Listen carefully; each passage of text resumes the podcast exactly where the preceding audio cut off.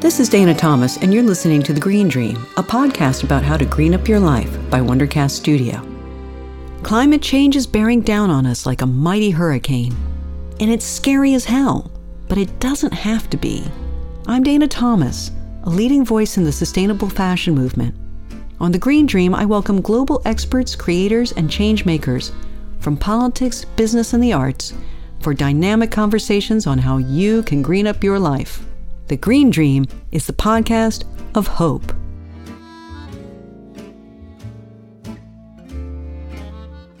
This episode is sponsored by Another Tomorrow, a women's fashion brand that redefines luxury with a commitment to ethics, sustainability, and transparency, from farm to fabric to atelier. Find Another Tomorrow on its website, anothertomorrow.co, at its flagship boutique, 384 Bleecker Street in New York City, and at select stores. If you like cakes, baking, or English reality TV, then chances are you've seen my guest today, Nancy Birtwhistle. She won the Great British Bake Off in 2014, even despite having proofed her fruit bread dough in a microwave, which resulted in a plum loaf so enormous it looked like it had been pumped full of steroids. Nevertheless, Judge Mary Berry said, I think it tastes absolutely scrumptious. Nancy was born and raised in Hull, a city on the east coast of England. Her first memory of baking and cooking was with her grandmother, who taught her how to make a custard tart. For 36 years, she worked in the National Health Service as a medical administrator for a general practitioner. She always baked for her family. Once she retired from the NHS, it became a real passion. She applied for the fourth season of the Great British Bake Off and didn't make the cut. She reapplied for the fifth season with 16,000 other applicants, and not only was she chosen, she won. It was the most difficult thing I have ever undertaken in my life, but equally the most enjoyable, she said. Since then, she has been writing books on cooking, household hints, and how to live a greener life. Sustainability has become a real passion for her. Her book, Clean and Green 101 Hints and Tips for a More Eco Friendly Home, came out in 2021. Now she has a new book, Green Living Made Easy 101 Eco Tips, Hacks, and Recipes to Save Time and Money, published by Pan Macmillan. She calls it a massive lifestyle manual. She's not wrong. In the book are all sorts of tips about how to green up your life, which is also the mission of the Green Dream podcast, so it seemed right to have her here today. Nancy Birtwhistle, welcome to the Green Dream. You're speaking to us from your home in Barton upon Humber. Have you been baking today? And if so, what? I have been baking today. Actually, I've been baking with my granddaughter, Dana. We made a cake and we also made, oh gosh, um, like little biscuits, cute little biscuits, yes. What kind of biscuits did you make? Meaning cookies in American? Yes, we made little lemon biscuits and we made brandy snap. What is a brandy snap? A brandy snap, it's a combination of the sugar, butter and syrup and you heat those in a pan then add the flour cool it down to a very firm dough um, and then roll it into little balls and then bake it in the oven. And what you get is a sort of lacy finished biscuit that dries really, really crisp. Nice. yes. And what was the cake that you made? Uh, just a very simple Victoria sponge cake. Mm, with a kind of icing? With um, a filling. I don't like really sugary, oversweet fillings. So I tend to make a Swiss meringue buttercream, which is super simple. You don't need thermometers or anything like that, but it's nice and smooth and not too sweet. Fantastic. Now, you say in the opening of your book that you aim to help readers have more time, less waste, and green living. What do you mean by that? Well, I think the pressure nowadays is to everybody's busy. We're under enormous pressure with the planet and with the increasing cost of living pressures. I realize and I accept that people with busy lives haven't necessarily got the time to be mindful of making green changes or doing things from scratch because there's a perception that doing that takes much, much longer. And I think we've been brainwashed into thinking that going green and using natural products is in fact inferior to chemical heavy alternatives, which just isn't the truth. Right. No. It isn't, is it? And the other thing is, I think going green and living a greener type lifestyle has been up to now fairly elitist because there are eco friendly products. I started with cleaning, but there are other eco friendly products on the market that are probably four times the price of supermarket owned brands. And for young people, especially with, you know, a limited household budget, I know at that time in my life, I wasn't able or prepared to be able to spend four times the price on an eco friendly product, even though I may have been well motivated to live a greener life for the sake of my children, but I couldn't have afforded it. Whereas I've tried to and succeeded, I believe, in making it achievable for everybody. Absolutely. Yes. And you start in the kitchen, which seems very appropriate in the book. Your first chapter is, well, let's go to the kitchen because that is the busiest room in the house and it is your passion. So, to get to there, let's start by talking a bit about the Great British Bake Off, which you were on in 2014. You said it was one of the most stressful things you've ever done in your life and difficult things. How so? Well, I've never ever been on television before. And so, seeing how television worked was really quite different. Obviously, it was nerve wracking because I was in a completely strange environment trying to bake and cook in a tent tent with cameras looking at me.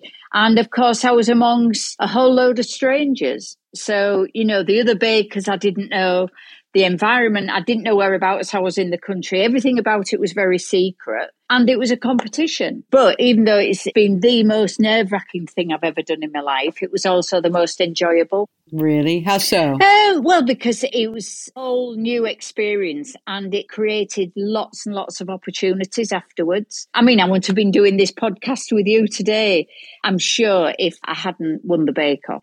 But you've been baking your whole life. You started baking with your grandmother. Yes, yes. And I love baking. I love cooking. I love growing my own food. I love to live that sort of sustainable life but I'd never ever entered a competition. I thought my food was probably tasty and I do like attention to detail. So I do like cakes and pies and anything that I make, I like it to look appealing as well as taste good because I think we eat with our eyes as well as what we taste. I think it has to look appealing as well. So I've always had a tendency to be fairly creative when it comes to my food, but I've never ever entered a competition before ever, not even on a small scale. So that to go straight into the Great British Bake Off was quite a challenge.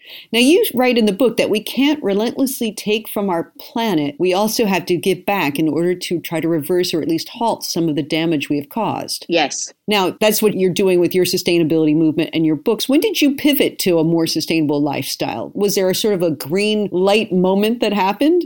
Or you've always lived this way? I've always lived a fairly frugal, is maybe a too strong a word. I've never ever been wasteful. I was always brought up to eat up every morsel on my and use everything that's in the cupboard and in the fridge and not throw food away. I think my generation was sort of brought up to be like that. But when it comes to energy and things like that, I mean, back in the 1970s, things were fairly tough. And so my behaviour was such that I've always been fairly prudent around the home, not being wasteful. Like lots and lots of people, I'd become reliant on a number of single use um, items. So I was using single use cling film, I was using bin liners, I was using single use wipes for various things. And I think the catalyst for change for me was sitting around the table one Christmas Day with all the grandchildren. And we were talking about, you know, some of the Attenborough programs, the Blue Planet programs. Right and the state of the planet and how things are going to have to change. And I can remember sitting and looking at the faces of my grandchildren and realizing that actually it's not me that's going to suffer. It's going to be them if we don't start to make some changes. And that's what I started to do, but on a very small individual scale. Fantastic. How long ago was that? I think probably five, six years ago. Right. And the decision I made there and then was I don't need to be using single use wipes. I didn't used to use them. So I don't need to buy those. I don't need to use cling film because I can remember a time before cling film existed. So again, that's another piece of single use plastic that often just ends up in the sea. Or in landfill. And so that I just started with small changes like that. Stop buying white, stop buying single use plastic. What I have found is it becomes very addictive in a feel good way. So you've made a few changes and then you want to make some more. That's how I felt. And then I started examining the reverse labels on cleaning products. And I was absolutely distraught, really, when I read that, certainly in the UK, what is routinely printed on the reverse label of so many cleaning products, everyday cleaning products, is harmful to aquatic life with long lasting effects and I started to see this standard statement on so many products. And obviously, when you look at eco friendly equivalents, they're four times the price. So I thought, right, well, I can write recipes for food. So I'm going to start to write recipes for cleaning products. And that's what I started to do. And so my book, Clean and Green, which came out a year last January, became a UK top 10 bestseller. And I, I had no idea that there was such an appetite for it. So clearly, I think people want to do it, but they want to do it in an affordable way. So, what do you do to replace using single use plastic like cling wrap? Right, so cling wrap or cling film, as we tend to call it, there are various things you can use. One thing that I use a lot is the plastic liner that comes out of a packet of breakfast cereal. Oh, right. So, where I used to wrap certain foods in plastic, I'll reuse that piece of food grade plastic that was lining my box of breakfast cereal. And I'll use those as freezer bags. I'll use them to roll out pastry dough, use them to wrap food, sandwiches, and that sort of thing in the fridge. Equally, I make beeswax wraps. They're a Mm. great alternative to cling film and eco-friendly. And when they've finally had the day, they can just go on the compost bin and they'll biodegrade along with everything else. I store lots of things in glass screw top jars that would maybe beforehand be wrapped in cling film. I'll cover a bowl with a plate rather than a sheet of cling film. Yeah, I do that too. So if you stop using it, it's amazing how you come up with other ideas. When I'm proving bread, I use a reusable shower cap to cover the dough rather than cling film because I need space for the dough to rise and the shower cap is perfect for that. There's lots and lots of ways to do it if you start thinking outside the box. I've bought reusable Tupperware type boxes for the freezer and for wrapping food up in the fridge, whereas before I would have used a sheet of cling film and then thrown it away. Right, exactly. Now, all of this is important because, as you point out in the book, in the UK alone, 6.6 million tons of food is thrown away each year. Waste is just enormous, right?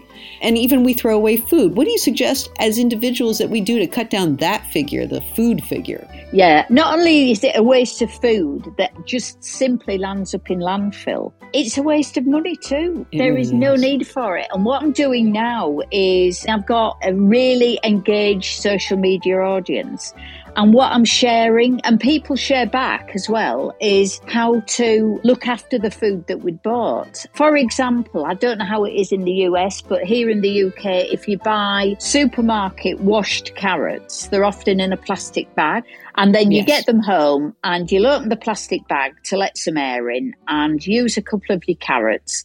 And then when you return to them, maybe four or five days later, they've gone soft and soggy or moldy or just Right. not edible and you throw them away. But what we've been doing is taking all veg out of the plastic packaging. The main thing is supermarkets need to stop wrapping fruit and veg in plastic Yes. because it shortens the life dramatically. And I mean, I took a bag of carrots on the 5th of February, took them out of the plastic and wrapped them in a dampened tea towel or any piece of cotton cloth, wrapped them up after dampening it with cold water, put them in the salad compartment of the fridge, and no word of a lie, carrot is now nine weeks old. And it's Wow. absolutely fine. Lemons, I don't know how you buy them in the US, but here in the UK, a pack of lemons, you'll probably get four or five lemons in a yellow string bag, Mhm. and you'll use a couple and then leave the others in the pantry, which is cool and nice. But then after a couple of weeks,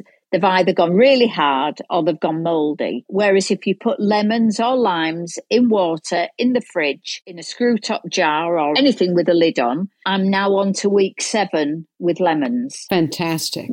this is great. I love this. Now, one of the things you've gotten rid of in the kitchen as well is plastic trash bags, or as you call them in the UK, bin liners. How did you do that? Can you explain? Because that's one place, even where I'm careful with single use plastic, I haven't done that. So tell us how you do it. Right. Well, again, I was examining my single use items around the house and I've got little bins in bathrooms. I've got two bins under the sink. One is a compost bin and one is just a general refuse bin. And each one had a single plastic liner in it. And I was probably using three or four liners a week when the bins were full, I would just throw them into a larger bin outside that the refuse men take away. Right. And that was also lined with a plastic bag. Just right. my house was probably using four or five single use plastic bags every single week that were ended up in landfill. Which doesn't biodegrade, it just sits there forever. Exactly. So I decided to do away with them. I thought that the result would be something disgusting because I thought my bins would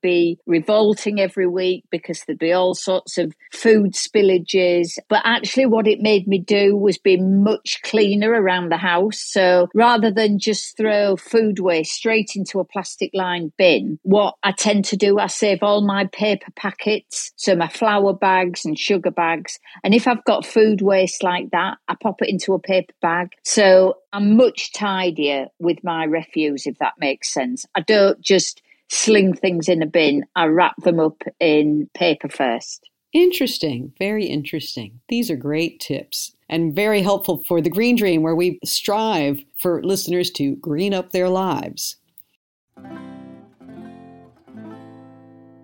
This episode is sponsored by Another Tomorrow, a women's fashion brand that redefines luxury with a commitment to ethics, sustainability, and transparency, from farm to fabric to atelier. Find Another Tomorrow on its website, anothertomorrow.co, at its flagship boutique, 384 Bleecker Street in New York City, and at select stores.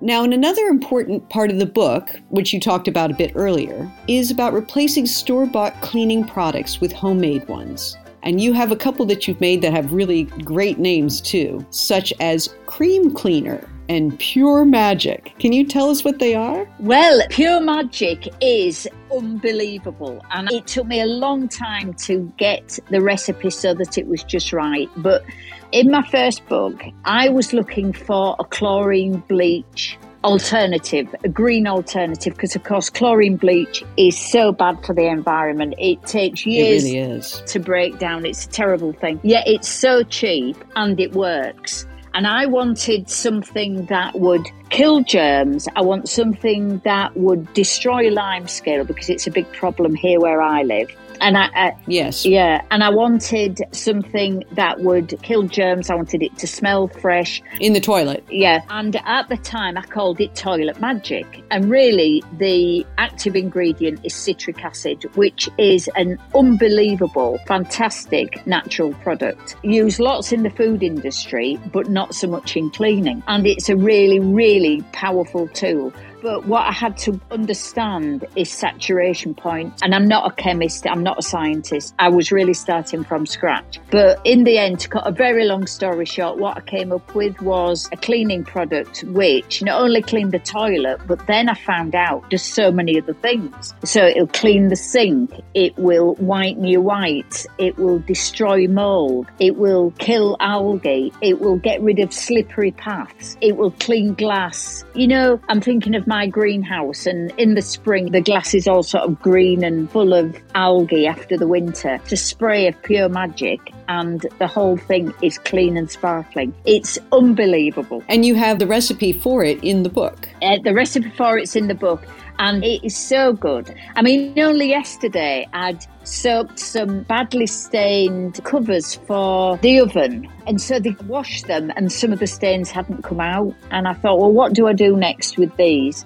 And so I just gave them a spray with pure magic and stood them out in the sunshine and the sun bleach with the pure magic, the citric acid, bleached the stains out of it just completely naturally. Absolutely wonderful. So I only discovered that one yesterday. So we've got all the resources and we've got all the products. It's just understanding how everything fits together. It surely is. And I love your tip about mold on fabrics because that's the second thing I had to deal with during lockdown. I didn't wear many of my clothes, so the closet stayed closed. Yeah. And two things happened. The moths ate through most of my good sweaters. Yes. and a lot of clothes came out with a really musty, moldy smell. And you have with your pure magic, you have the solution for that, don't you? Yes, yeah. For things like clothing, because it is a beast of a cleaner, it is so good. And I've had so many followers say to me, I have lived with a stained toilet for years. I just thought it was something that, you know, was part and parcel. I've used Pure Magic and it's cleaned up in a way like it's never cleaned before. And in its diluted form, it's great for whitening clothes. So one or two tablespoons in a bowl of cold water will whiten up whites and, like you say, get rid of any mold spores on clothing and what have you. Fantastic. Now, tell us about Cream Cleaner, because that's one of your other great gems, isn't it, in the book?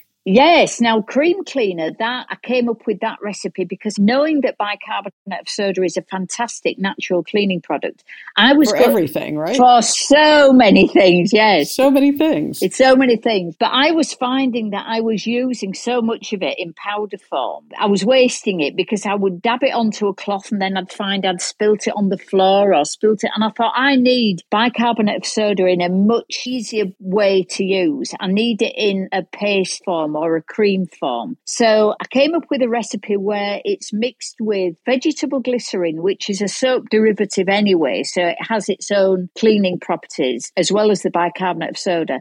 And then just 10 mils of an eco friendly dish soap, I think you'd call it in the US, we call it washing up liquid. And what you get is a thick, creamy paste. And that is such a fantastic cleaner for so many things. I've used it to dab onto stains before you put laundry in the washing machine.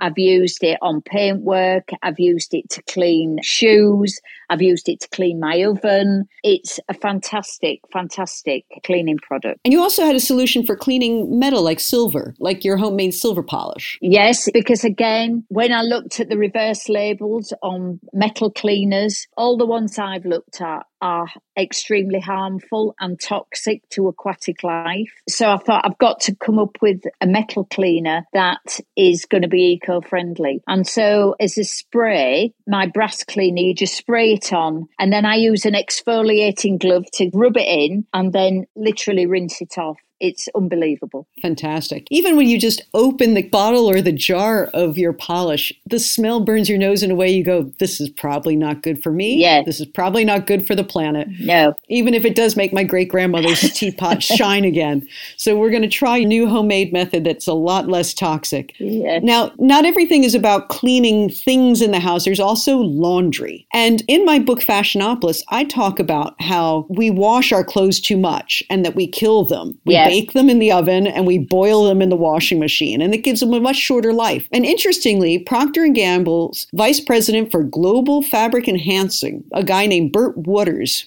I loved his name was Waters, and he's in the water business. He told me that when we do our laundry, we should always run the fast cycle with cold water. Those clothes will still get cleaner and it lengthens the life of the clothes. And he said if we lengthen the life of just one in five garments in Europe by 10%, so your blue jeans are going to live one month longer than they would have, two months longer than they would have we could cut a million tons of CO2, save 150 million liters of water, and divert 6.4 million tons of clothing from landfill. This is just 10% uh, one out of five garments by 10% just by washing them with cold water. We're also saving money by doing this, aren't we? You also say short cycles in cold water, don't you? I moved over to cold washing about two years ago, and I got a message actually from someone in the US linking me into a podcast. And he said, What are your views on cold washing? And I didn't have any views because I didn't really know it was a thing. I knew that washing at cooler temperatures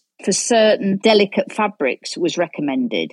But I'm talking things like towels and bedding and all those sorts of things. I'd always washed at a high temperature. We boiled them. Yes, absolutely. And with the idea that we were killing germs by boiling them, right? Yeah, yeah. And so I listened to this podcast. It went on for some time about cold washing. And I thought, well, presumably what you need for it to make it work, you need to use chemical heavy detergents. Otherwise, it's not going to work. And I don't want to use chemical heavy detergents. I've turned my back on chemical heavy detergents, and all I use is sodium carbonate, which is washing soda, and a plant based detergent. So some of the time I just use conkers, I just use ivy leaves, or I buy a plant based liquid soap. I don't buy biological detergents or fabric softeners, any of those things. So I thought, well, I wonder if cold washing is going to work if I'm just using natural detergent in my washing machine. I had never ever used a 20 degree cycle on my machine. It had but I'd never ever used it. The lowest I'd ever used was a very short 30 degree cycle, but my 20 degree cycle goes on for two hours, 19 minutes. Wow. But the time it takes, it's only turning the water. What uses 95% of the energy in your cycle is heating the water. Yes, it is. So cold washing is so fantastic. It's better for your fabrics, obviously better for your machine because it's not having to heat up the water, so it's not scaling up the appliance. It's better for your pocket because it's using a fraction of the energy. Like my degree cycle goes on for over two hours and uses 350 watts of electricity compared to 1.44 kilowatts at a 60 degree cycle. So it uses a quarter of the energy, but goes on for nearly three times as long. But all it's doing is moving the clothes around in a pool of water. It's not really using much energy at all. It's completely transformed the way I wash. Cold washing is wonderful. And of course, it's washing at hot temperature that fixes stains. So your stain removal is much, much better. Interesting. Interesting. Have you seen your bills go down? Oh, yeah. Yeah. yes, tremendously. Tremendously. Well, I've been doing it now for two years and I've never used a hot wash since. And so people say to me, well, what if there'd been a diarrhea and vomiting type bug? What about that? Well, of course, you can buy a green bleach, oxygen bleach. And so I would do a pre soak in green bleach and then do a 20 degree wash. Yes.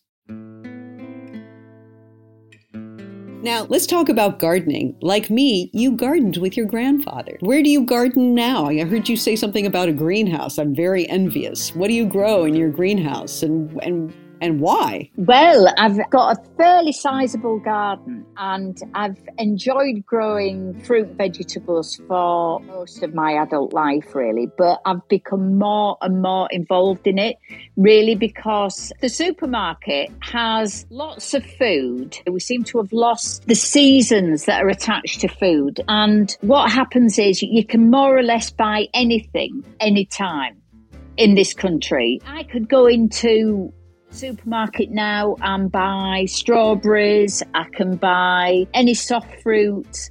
And certainly, people don't realise that fruit and vegetables have their season. And when it's the true season, they taste so much better. And I think the beauty of growing your own food is that A, it tastes better, B, it's not been treated. You know, potatoes, for example, are sprayed something like 28 times apples in the supermarket may be a year old. I'm trying my best to be self sufficient. I'm not far off. I grow all my own fruit and veg. It's very difficult to be self sufficient with potatoes because I haven't got the space to keep me in potatoes all the year round. But I've got freezers, I dry certain foods, I pickle certain foods. There's all sorts of ways of preserving your food, and now I just try to not buy buy any food that isn't in season. Exactly.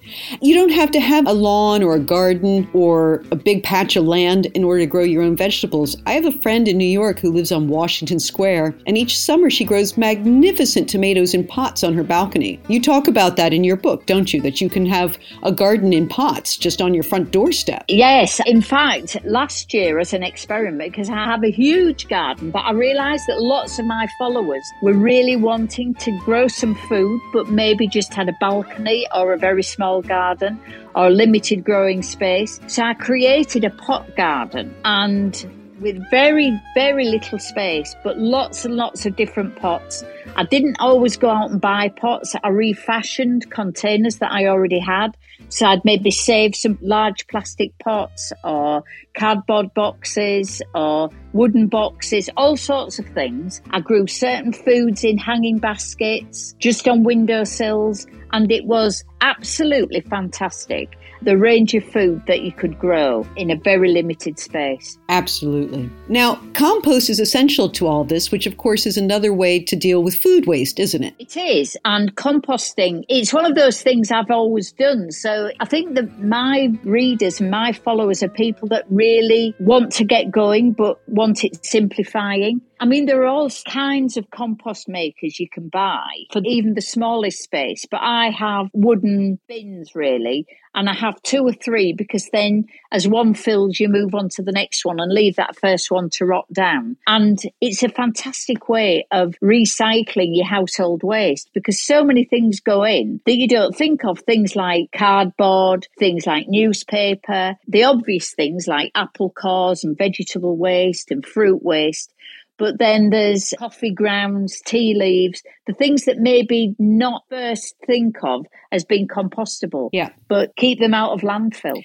And it's interesting because, you know, even if you live in an apartment, you can compost. I was reading about something we call in France lombriculture, and it's worm composting, and you can get the Japanese devised these because in Tokyo they live in small apartments and they wanted to be green. Yeah. And it's a sort of stacking system of where you have these little bins that stack up on each other. They're not very big at all, like the size of a cake box. and you can just put your green waste in that with the worms, and then they work through it and they work through it and they work through it. And then down at the bottom, the stack of cake boxes, you have this kind of black gold of this compost, this green fertilizer and green mulchies. And you can put that on your potted plants. You can put that on your potted vegetables. You can put it you know, in anything, and everything's thriving. It just all thrives, and you're not throwing all this into yeah. the bin, which is just great. Yeah. It really is. So, in short, why did you think this was also important to put down in a book? Why did you want to write this book? Why did I want to write this book? I think I realized that there was an appetite for it. My biggest audience is on social media, and I just started sharing a few ideas and growing a few bits in the garden or looking at a more eco friendly way of doing something or using energy more efficiently and I realized there was an appetite for it. And it was then that actually a publisher approached me and said, you know, this is really good what you're doing. Um, we ought to have it in a book because it's achievable and it's doable and it saves money and we're saving the planet. And there's a real feel good about it. I think that's the main thing. It, there's something energizing and healthy about it all. And logical. It's once you get your head around it, it's all so logical. It is so logical. And that's why we have the Green Dream, so we can help more listeners get their head around it and really start greening up their lives yeah. in a very easy and simple manner. Thank you so much, Nancy Birtwhistle, for being with us. It's just been a delight to speak with you. And here's to living a greener life. Thank you. Thank you. Thank you so very much.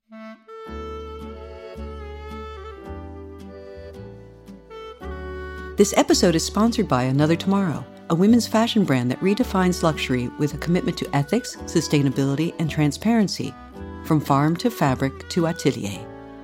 Find Another Tomorrow on its website, anothertomorrow.co, at its flagship boutique, 384 Bleecker Street in New York City, and at select stores.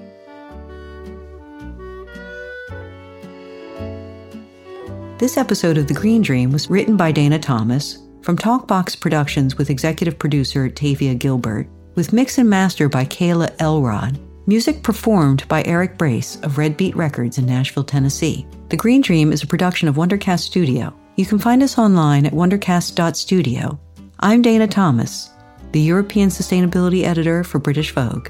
You can read my monthly column, also called The Green Dream, in the magazine or online at vogue.co.uk. You can follow me on Instagram and Twitter, where my handle for both is Dana Thomas Paris. Thank you for listening.